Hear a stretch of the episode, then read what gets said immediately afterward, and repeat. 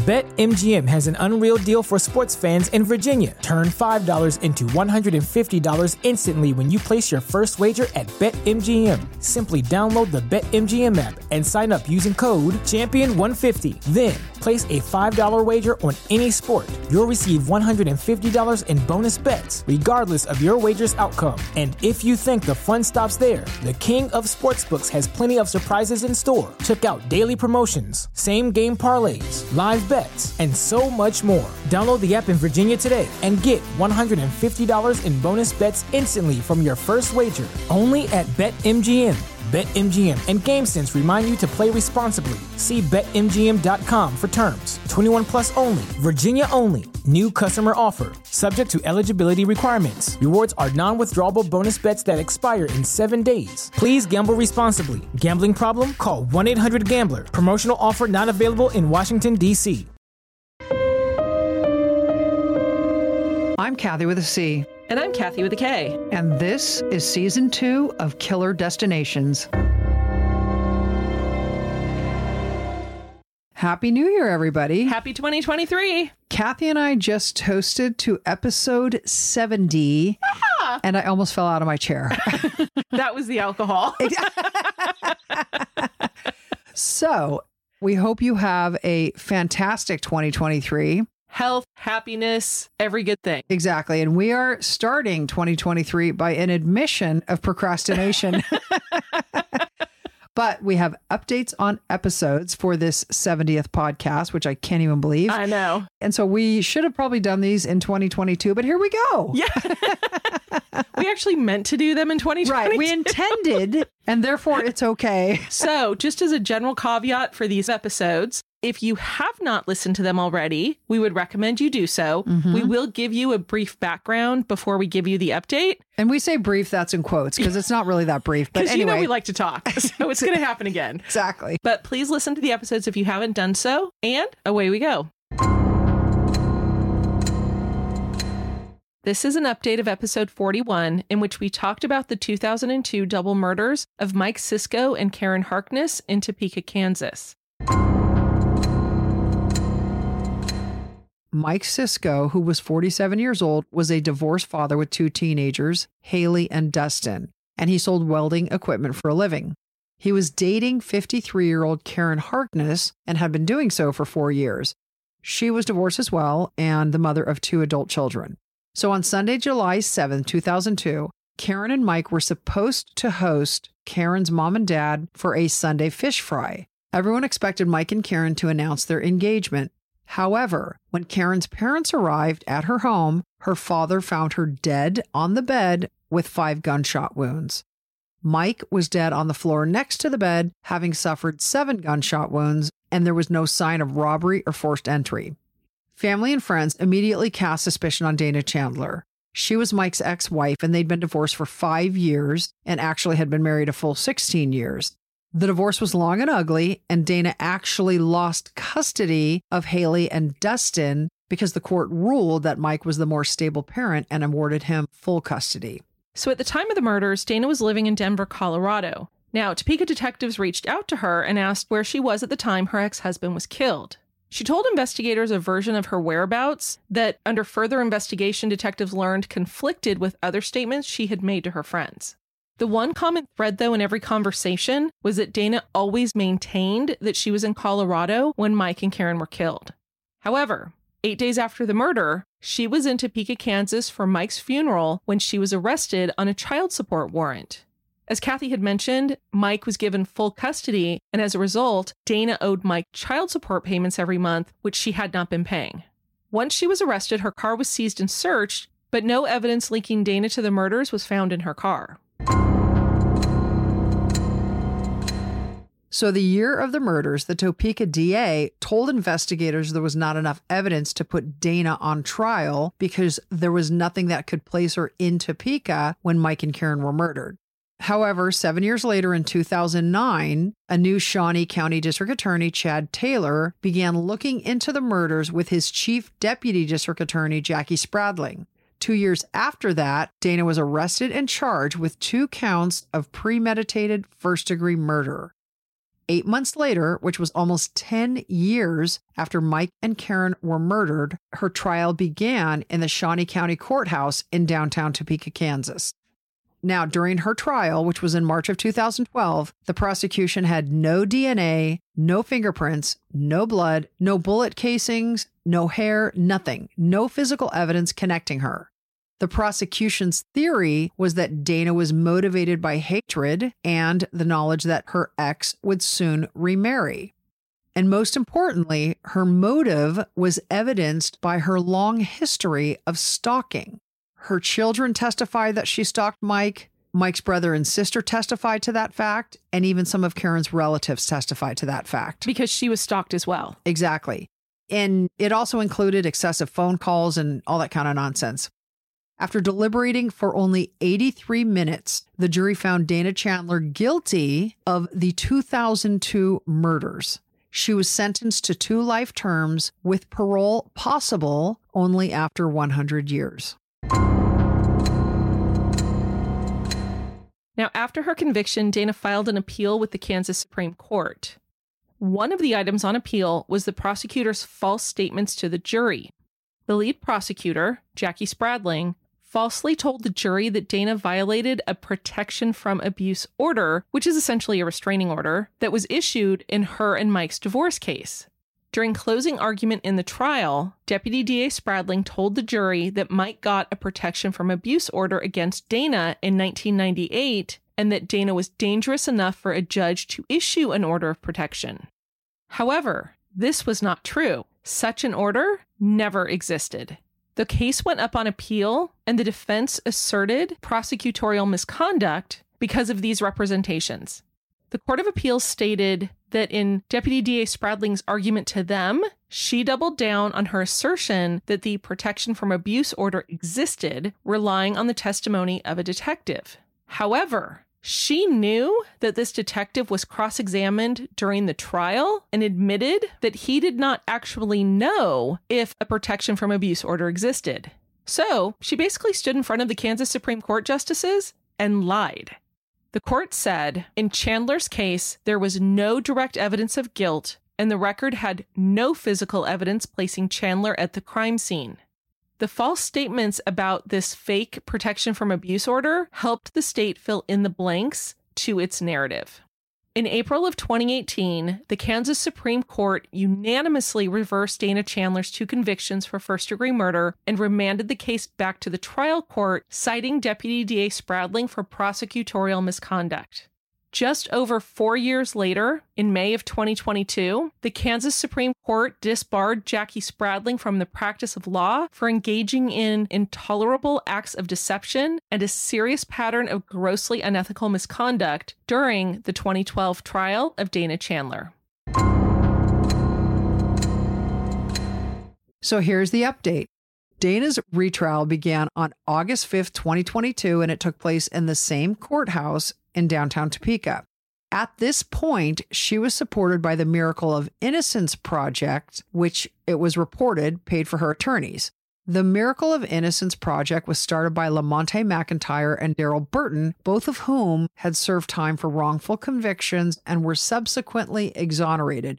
Kath, one served 23 years and one served 24 years. That's disgraceful. I know. According to their website, they seek justice and comprehensive care for the innocent.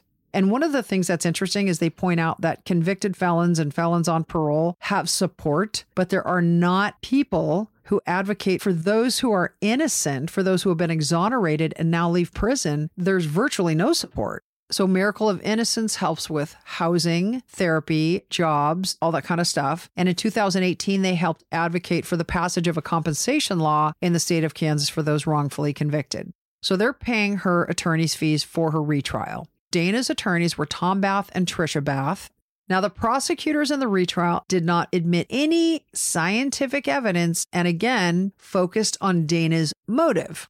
And the physical evidence in the case was limited to 11 shell casings and hair collected from the scene, as well as a piece of chewing gum that was recovered from a neighbor's patio.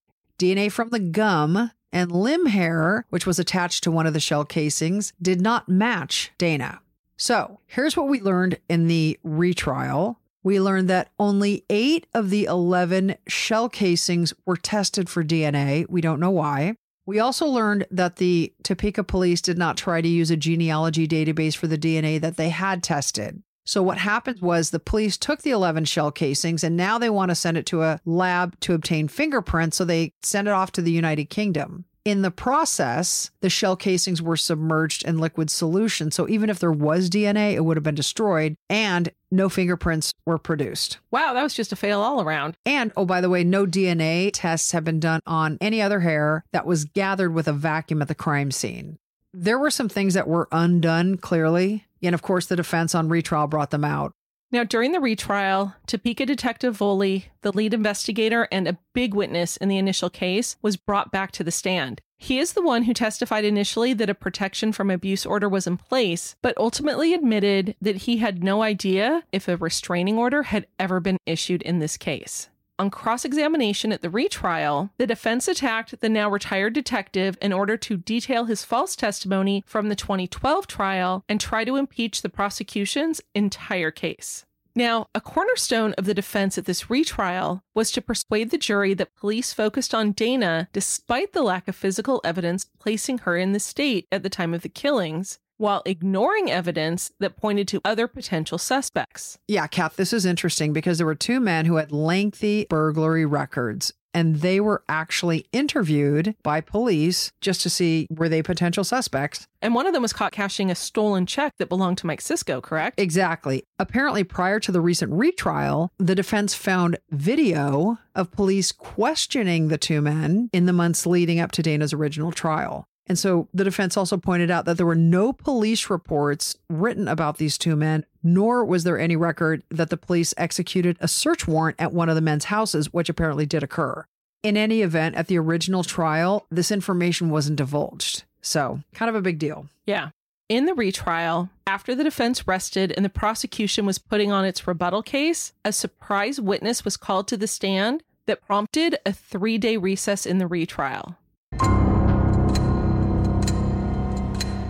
Apparently, a woman named Mary Anderson called the Topeka Police Department on August 16, 2022, more than 20 years after the murders of Mike Sisco and Karen Harkness, and told them that she was a witness. Topeka detective Jason Deutsch interviewed Anderson for about a half an hour on Wednesday, August 17th, 2022. This was the day after recess was called. Yeah. So, Kath, this lady comes forward and is interviewed nearly two weeks into the retrial. And by the way, I like the fact that the prosecution's Hail Mary witness is actually named Mary. Mary.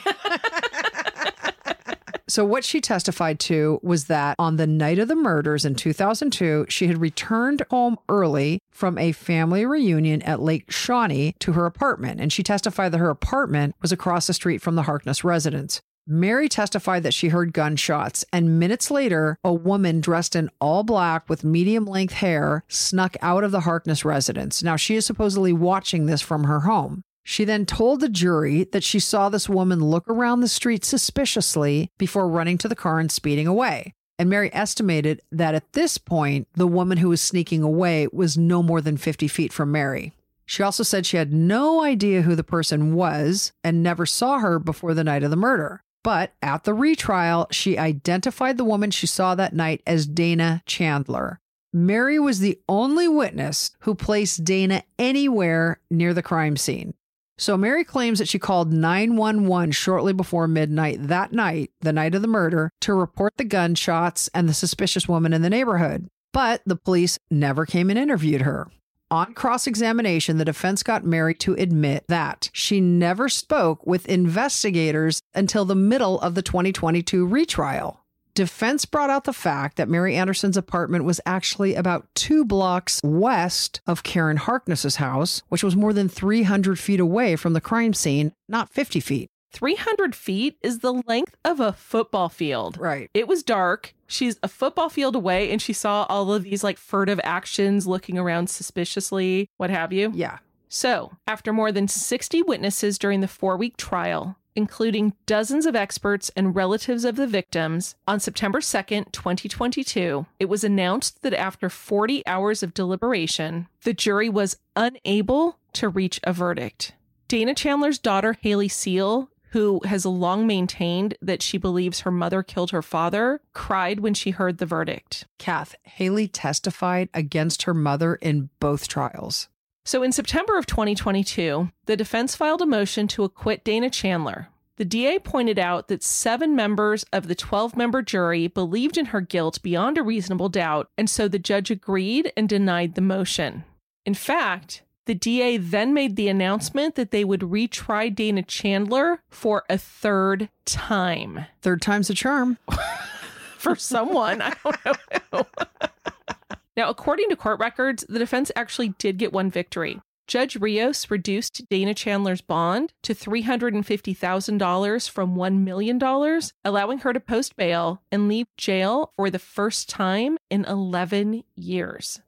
So, as part of her release, Dana was going to live with her sister and a nephew, and then her release included conditions that among them were kind of what you would expect no contact with witnesses, no possession or consumption of alcohol or drugs, submitting to random drug tests. She was also required to get permission from the court to travel out of state, and she had to wear a GPS device. According to an article in the Kansas Reflector dated September 29th of 2022 by Sherman Smith, Judge Rios also granted the defense motion to change venue for the next trial. The article quoted Judge Rios as saying, "We got through the trial by the skin of our teeth." And acknowledged that it was clear that prospective jurors inadvertently were exposed to information about the case, making it extremely difficult to conduct another trial in Topeka on October 11th, 2022, Justice Caleb Stegall ordered the trial to be held in the Pottawatomie County District Court. Which That's was easy for you to say. Yeah, exactly. That's about 42 miles from Shawnee County. That actually surprised According me. According to MapQuest. Yeah. or Google Maps. Right. I don't think anybody uses MapQuest anymore. Whatever. But I was actually surprised at such a short distance because you would assume in a state like Kansas, they're sharing media markets. Right. So right. why not go from one end to the other end? Who knows? Anyway, her trial is currently rescheduled for February 6, 2023. However, it's probably going to get continued. Now that she's out, I'm sure the defense is not super in a hurry to retry her. And I've read articles in the papers that suggested they wanted a continuance so they could continue to gather exculpatory evidence. So we will keep you posted. Now, on to our next update. So, we're now going to do an update on episode 18. This episode covered several homicides in the Virginia and Washington, D.C. areas in late 2021 that were attributed to a suspected serial killer who the police had dubbed the shopping cart killer. The police gave him this moniker because there were shopping carts found at or near the scene where the victims' bodies were discovered. In the episode, we discussed the arrest of Anthony Robinson on November 23, 2021, for allegedly murdering Aileen Beth Redman and Tanita Smith in Harrisonburg, Virginia. Video surveillance connected Robinson with both women, and police had in their possession video of Robinson transporting his alleged victims to the empty lot in which they were found in plastic containers a short distance apart from each other with a shopping cart nearby. Cell phone data was also used to confirm Robinson's connection to both victims. Robinson was arrested and charged with two counts of first degree murder, as well as two counts of felony concealing, transporting, or altering a dead body. Now, authorities said Robinson found his victims on dating sites and then met them at area motels, inflicting trauma on his victims before killing them. Now, autopsies conducted on Beth Redman and Tanita Smith were not able to determine the cause of death because of the um, decomposition. Thank you. They were believed to have been strangled, but the decomposition around the neck prevented the medical examiner from being able to determine exactly what happened to them. Exactly. However, their deaths were ruled a homicide. Robinson also remains a suspect in the deaths of two additional women who were found three weeks after Beth and Tanita were found. Fairfax County, Virginia police announced that the remains of these two women were positively identified as 48 year old Stephanie Harrison of Redding, California, and 29 year old Cheyenne Brown of Washington, D.C. And sadly, Cheyenne was pregnant at the time of her death. I remember that. So the remains of the two later women were found along Route 1 in Alexandria, Virginia, which is just outside the Washington, D.C. area. To date, Robinson has not been charged with the deaths of Stephanie and Cheyenne. but they are still investigating them. So here's the update. Over the past six months, police have identified two additional women to these four who we've already named, whose murders they believe are also linked to Robinson. One woman was identified as Sonia Champ. She was discovered in Washington, D.C. in a shopping cart by a passerby who called 911. Digital evidence placed Robinson in the same vicinity around the time of Ms. Champ's disappearance. However, an autopsy was unable to determine the manner of her death. The Washington Post also reported that police are re examining the 2018 death of a Maryland woman named Sky Allen. Sky Allen died on Valentine's Day in 2018 at the age of 30, and at the time, she was also Robinson's fiance.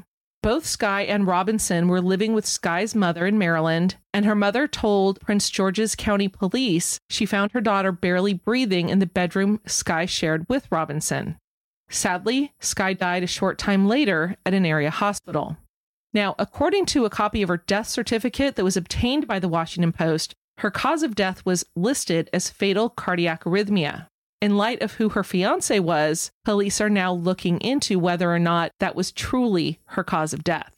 Prince George's County Police told the newspaper that the department was not notified of Allen's death in 2018 because it was not suspected of being a homicide, but they are now in the process of reviewing the case.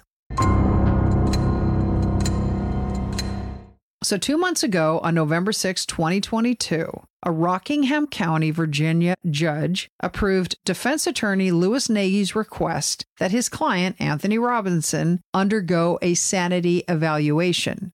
In the motion, Nagy wrote that the allegations against Robinson, who is now 36 years old, were so egregious such that there is a reason to believe that the defendant's behavior was not rational at the time of the offense. Thank you, Mr. Nagy. Exactly. huh. I wonder how he's going to plead. I could have told you that. Nagy also wrote that medical documents indicate Robinson, who remains in custody to this day and appeared at the hearing by video, has a history of mental illness dating back to at least 2014, which the defense hopes will create probable cause of insanity at the time that Mr. Robinson allegedly murdered these women.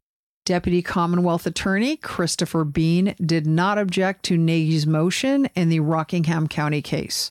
A forensic psychologist is expected to conduct the evaluation, and when the results are revealed, we will let you know. Bonjour, parlez-vous français? Me neither, despite the fact that I paid for it in college, which is why I need Rosetta Stone, and so do you. As you all know, I've used Rosetta Stone in the past for my German, and it's wonderful. And in fact, my niece is going to be studying abroad this fall, and she's going to be using Rosetta Stone so that she can learn the language and have a much more enriching experience while she's abroad. Rosetta Stone has been the trusted expert for 30 years with millions of users and 25 languages offered. And they have speech recognition, which gives you feedback on your pronunciation. They also have two different options available to use it. It's available both on your desktop and through an app. Don't put off learning that language. There's no better time than right now to get started. For a very limited time, Killer Destinations listeners can get Rosetta Stone's lifetime membership for 50% off.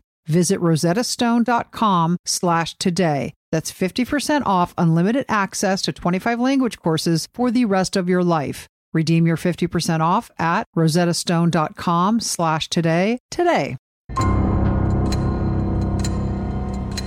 This episode is episode 29, and this is the episode in which we discussed the 1987 murders of Jay Cook and Tanya von Cuylenborg. Yes, it's Tanya. It's not Tanya. Exactly.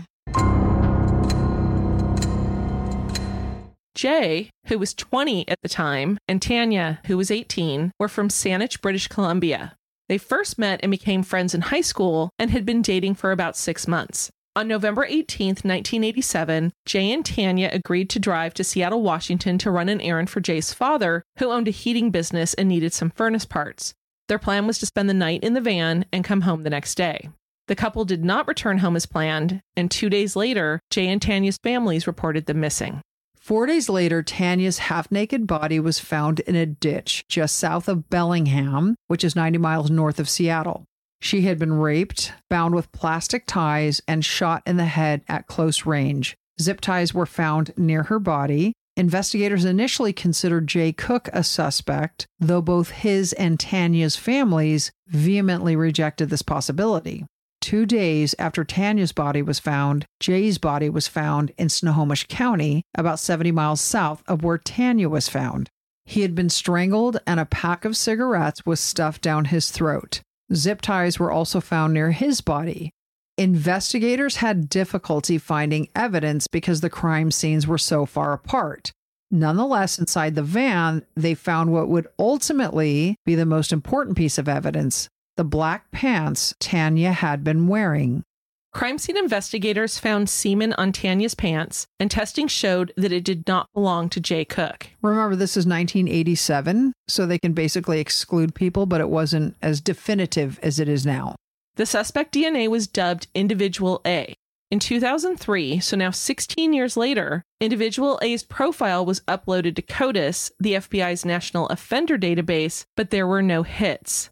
Over the years, there were many theories and false leads, but unfortunately, they were all dead ends. Kath, this was the one where some wacko wrote letters to the Van Cuylenborgs and Cook families. You're right. Pretending to be the murderer and he was just mocking the families and just contributing to this hell that these families were in without knowing who killed their loved one. Right. It was awful. Horrible.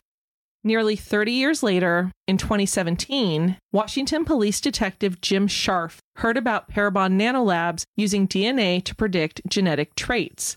Parabon was hired to use this person's DNA, found on Tanya's pants to create a composite sketch of the suspect at the ages of 25, 45, and 65. And if you're interested in knowing what they looked like, it's actually in our Instagram feed back when this episode first aired. Unfortunately, nobody came forward with a possible name.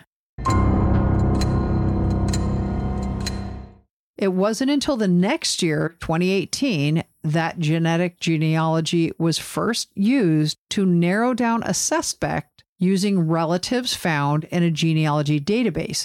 The first time this was used was to find the Golden State Killer. So, at Detective Scharf's request, Parabon Nanolabs uploaded individual A's DNA into GEDmatch. Now, that's what Parabon Nanolabs uses. It's a non law enforcement DNA database, and they create linkages to genetically related people. They also called in genetic genealogist Cece Moore to work on the case. Now, she was the one who found the Golden State Killer. Is that right? That's right. Okay. She's pretty well known now, but back then she was just starting on her upward trajectory.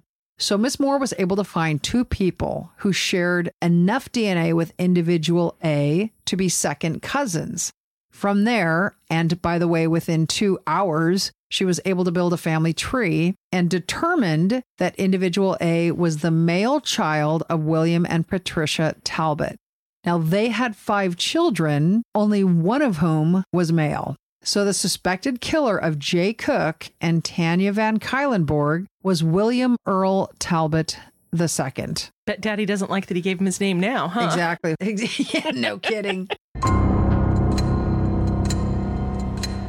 Right out of a movie, Detective Scharf confirmed that the DNA left at the crime scene matched Talbot's after retrieving a coffee cup that Talbot dropped out of the door of his truck. I love that. It, I it is too. like a movie. He had investigators following him. Yep. He didn't know. Right. And he opened his door, littered. Yeah. He was stopped at an intersection and he was drinking coffee and he just littered. Yeah, like you said, Didn't tossed it out, out his the window. No, it was he not- did. It was out. It was out of a door. He Oh, he opened, opened his the door. I'm way too lazy for that, man. My window goes down, my automatic window, it gets tossed. But do you remember when your window didn't used to go down? Yes, yeah, maybe yeah. that's what happened. When I had to roll the window down, I might have pushed the door open to litter, but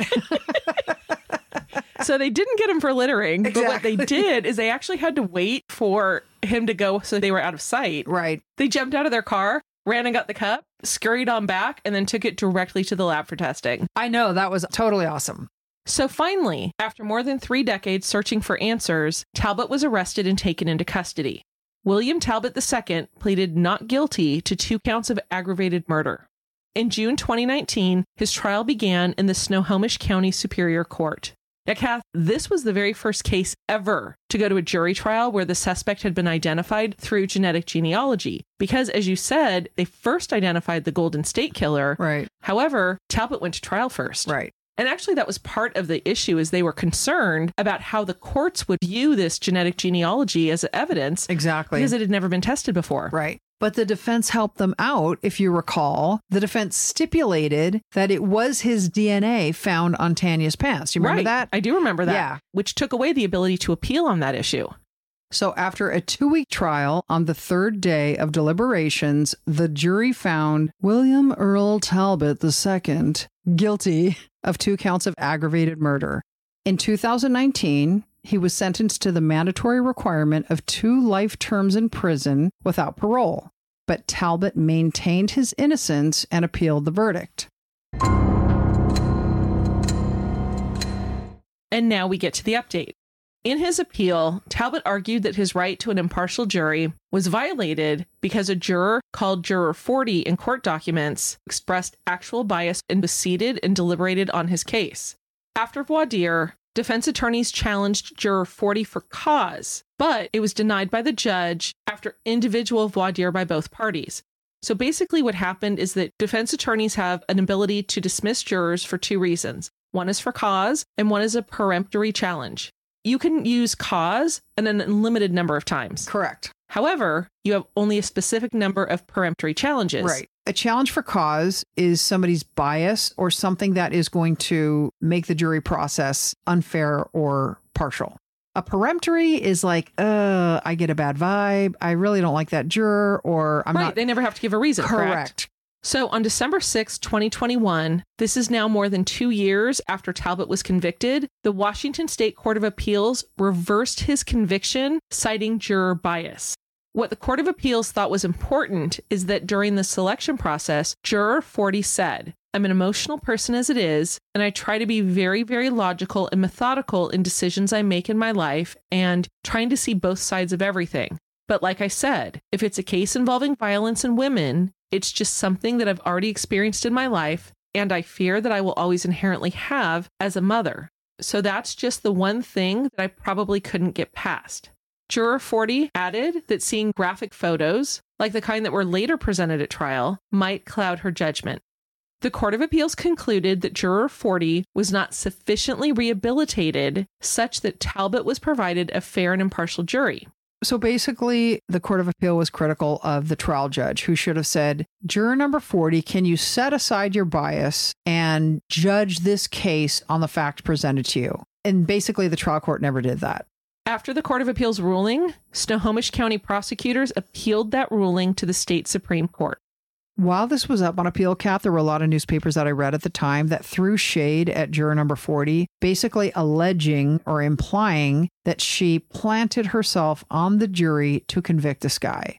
But when you read the appellate transcript, it is very clear that she was precise in the words that she chose. She was telling them that she had this experience in her background, but that she was hopeful and she would try to set it aside and look at the facts. Right. So here's the update. In December of 2022, the Washington State Supreme Court reversed the Court of Appeals decision and reinstated the guilty verdict. Chief Justice Steven Gonzalez noted during the September 2022 oral arguments that juror number 40 had not made a statement that showed unquestionable bias or blatant conflict of interest.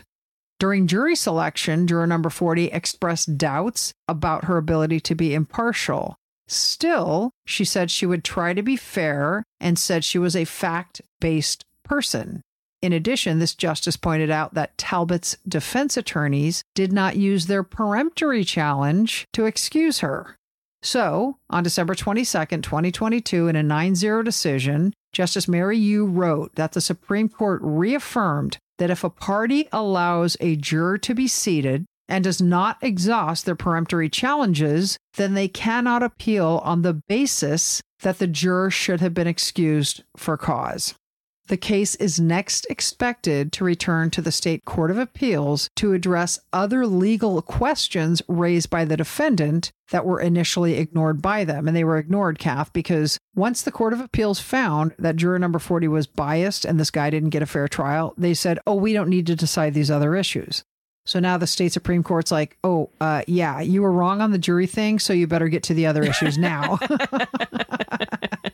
Talbot has remained in custody at the Washington State Penitentiary, Walla Walla, since his arrest in 2018. If the verdicts had not been reinstated, he would have faced another trial. Now he simply remains in custody. To this day, Talbot maintains his innocence. Our next update is episode 11, in which we discuss the case of 12 year old Janelle Matthews, who disappeared on December 20th, 1984. She was in the seventh grade, and that night she and a friend went to the annual Christmas concert at the middle school. Janelle was a member of the school choir and was excited about taking part in the choir and strings performance. She got a ride home from her friend's father, and when she got there, no one was home. Her father and sister had been at her sister's basketball game, and when they returned home an hour after Janelle was dropped off, so this is about 9:30 p.m., Janelle was missing. Kath, I remember at the time doing this thinking immediately like, oh, it's the friend's father. Mm-hmm. And it totally took me back to when I was babysitting and at the end of the evening they would have me some cash and somebody would have to drive me home. It was always the dad. I, it was always the dad. I I, would totally be like, please, please, please, mom, drive me home. Exactly. Like it was always so awkward being driven home by the dad. now looking back, I'm sure it's because he didn't want his wife out on the road late at night. Oh yeah, no, totally how being many- a gentleman. Right, but how many blocks away did you live? Um, one guy was not far, and I told him I could walk home. It was maybe like three blocks. He would not let me Of walk home. I know because he was being responsible. To, all, Right. I, all I wanted was to not be in a car with the with him. dad. Yeah. But here's the thing fast forward, we have kids, we have a babysitter who's super awesome. I would tell my husband, Can you please drive her home? And like, but it's like, he's like, Okay, fine. But I would usually do it just because it's like, I remember that pain. Right. You know, it's like- always awkward. It's always awkward. Janelle's dad was the principal of a local elementary school, and when he got home that night, headed upstairs to see Janelle. He found her shoes and a blanket next to a space heater that Janelle had turned on in front of the TV, which is where she liked to hang out because it was warm. But when he went looking for her, he couldn't find her anywhere. So at this point, Janelle's father called the police. Police immediately began searching for clues, and eventually thousands of posters were distributed across the country by truckers. Janelle's parents went on national TV talk shows at the time and programs that highlighted missing children. Janelle was also one of the first children to be featured on the side of a milk carton, which, by the way, I always thought that was great marketing and I wish they continued it. Then President Ronald Reagan even mentioned Janelle in one of his addresses to the nation, but nothing was ever found and the trail went cold. Ten years after her disappearance, her parents, Jim and Gloria Matthews, had Janelle officially declared dead. Now, this was 1994. They held a funeral service for the family and friends who were finally given a chance to say goodbye. Her parents said they wanted to lay to rest any hopes of finding their daughter alive. Mrs. Matthews said, Tonight is a time to say goodbye for us. It's a closure. In an article on January 2nd, 2010, Mike Peters with the Greeley Tribune reported that Janelle's disappearance was still an open case in the Greeley Police Department, and Lieutenant Brad Goldschmidt said that Janelle's DNA had been uploaded into a national database. A photo from 1984, as well as an age progressed photo of what she might look like at 37, was at that time on the website for the National Center for Missing and Exploited Children. In December 2018, Greeley police announced on what was the 34th anniversary of Janelle Matthews' disappearance that they were picking up their investigation and hoped that modern technology would help them solve this long unsolved case. Seven months later, on Tuesday, July 23, 2019, construction workers who had been building a new pipeline in an oil field discovered a human skull with intact teeth that had braces. Two days later, Greeley police announced that the human remains had been confirmed as being those of Janelle Matthews, and the police were treating it as a homicide investigation. An autopsy confirmed that Janelle died from a single gunshot wound to the head. One year later, in October 2020, a grand jury indicted Stephen Pankey in Meridian, Idaho, for premeditated first degree murder, first degree felony murder, and kidnapping with enhancements for using a weapon in the commission of a violent crime. Pankey lived in the Greeley area in the mid 1970s, where he was an active participant in the church choir at Sunnyview Church of the Nazarene, the same congregation that the Matthews family belonged to. And on the night Janelle went missing, he lived about two miles away from the Matthews home. At that time, Pankey was 33 years old, married, and a father of a young son. His name was not new to police. Pankey went to the Greeley police in January 1985, one month after Janelle disappeared, and claimed to be an ordained Baptist minister and said that he thought one of his parishioners could have been involved in her murder. Pankey asked police for details of what they knew in the case so he could compare it with what he knew. According to the police, Pankey had lied about being a Baptist minister. At the time, he was actually a car salesman in Greeley. That's close. Close. Now, Kath, in addition to Pankey going into the police department trying to find out background info, mm-hmm. he inserted himself into this investigation over and over again. And if you watch CSI, you know that's a big deal. I actually don't watch CSI. I don't either, actually, but my mom does. Laura loves it. She does, She actually. loves it. Police said that Pankey continued to write letters to the district attorney's office about the case until 2013. Remember, this happened in 1984.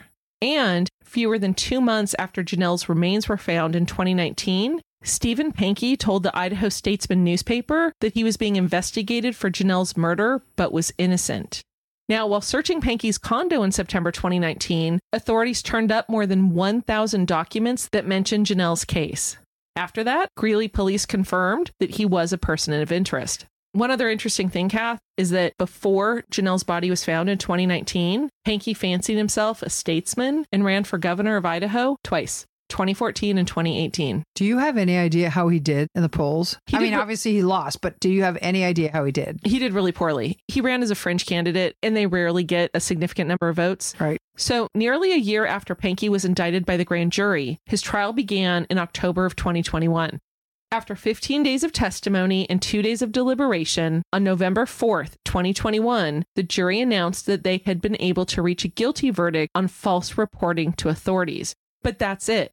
Now, Kathy, the false reporting charge was added the day before Pankey's case went to the jury because Pankey testified to lying about his involvement in the case while he was on the stand. So he's on the stand and he's like, oh, by the way, I was a liar back when. Yes. I bet you anything his attorney was like, hey, dude, you can't testify. And he was like, no, no, no, watch me. I'm going to fix this. And I believe we said that at the time. Probably. So he was found guilty of false reporting to authorities. However, the jurors could not reach a unanimous verdict on the premeditated first degree murder, felony murder, and kidnapping charges. A mistrial was declared on those three counts.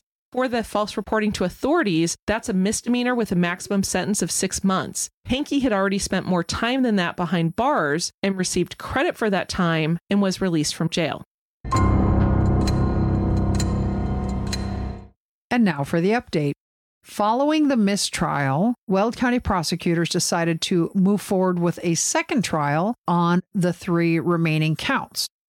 Janelle's parents and sister were in the courtroom when opening statements began on October 7th, 2022, almost one year to the day after his first trial began.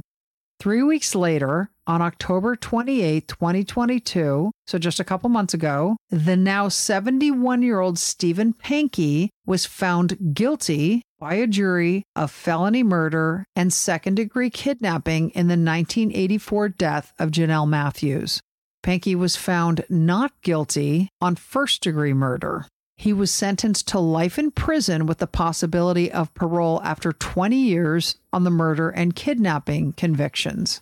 So, at the age of 71, if he has a minimum of 20 years, chances are This is life, exactly. After these convictions a couple of months ago, Jim Matthews, Janelle's father, said during victim impact statements that the family had been haunted by this case since her death 38 years ago. He said to Stephen Pankey, as these two trials have shown, you have been obsessed with your actions and your conscience could not let you forget.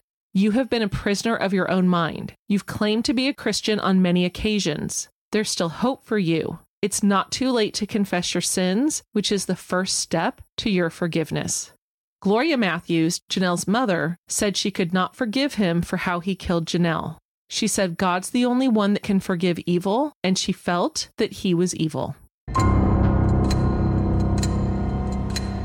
As we said at the beginning, happy 2023. We look forward to many podcasts with you going forward. Exactly.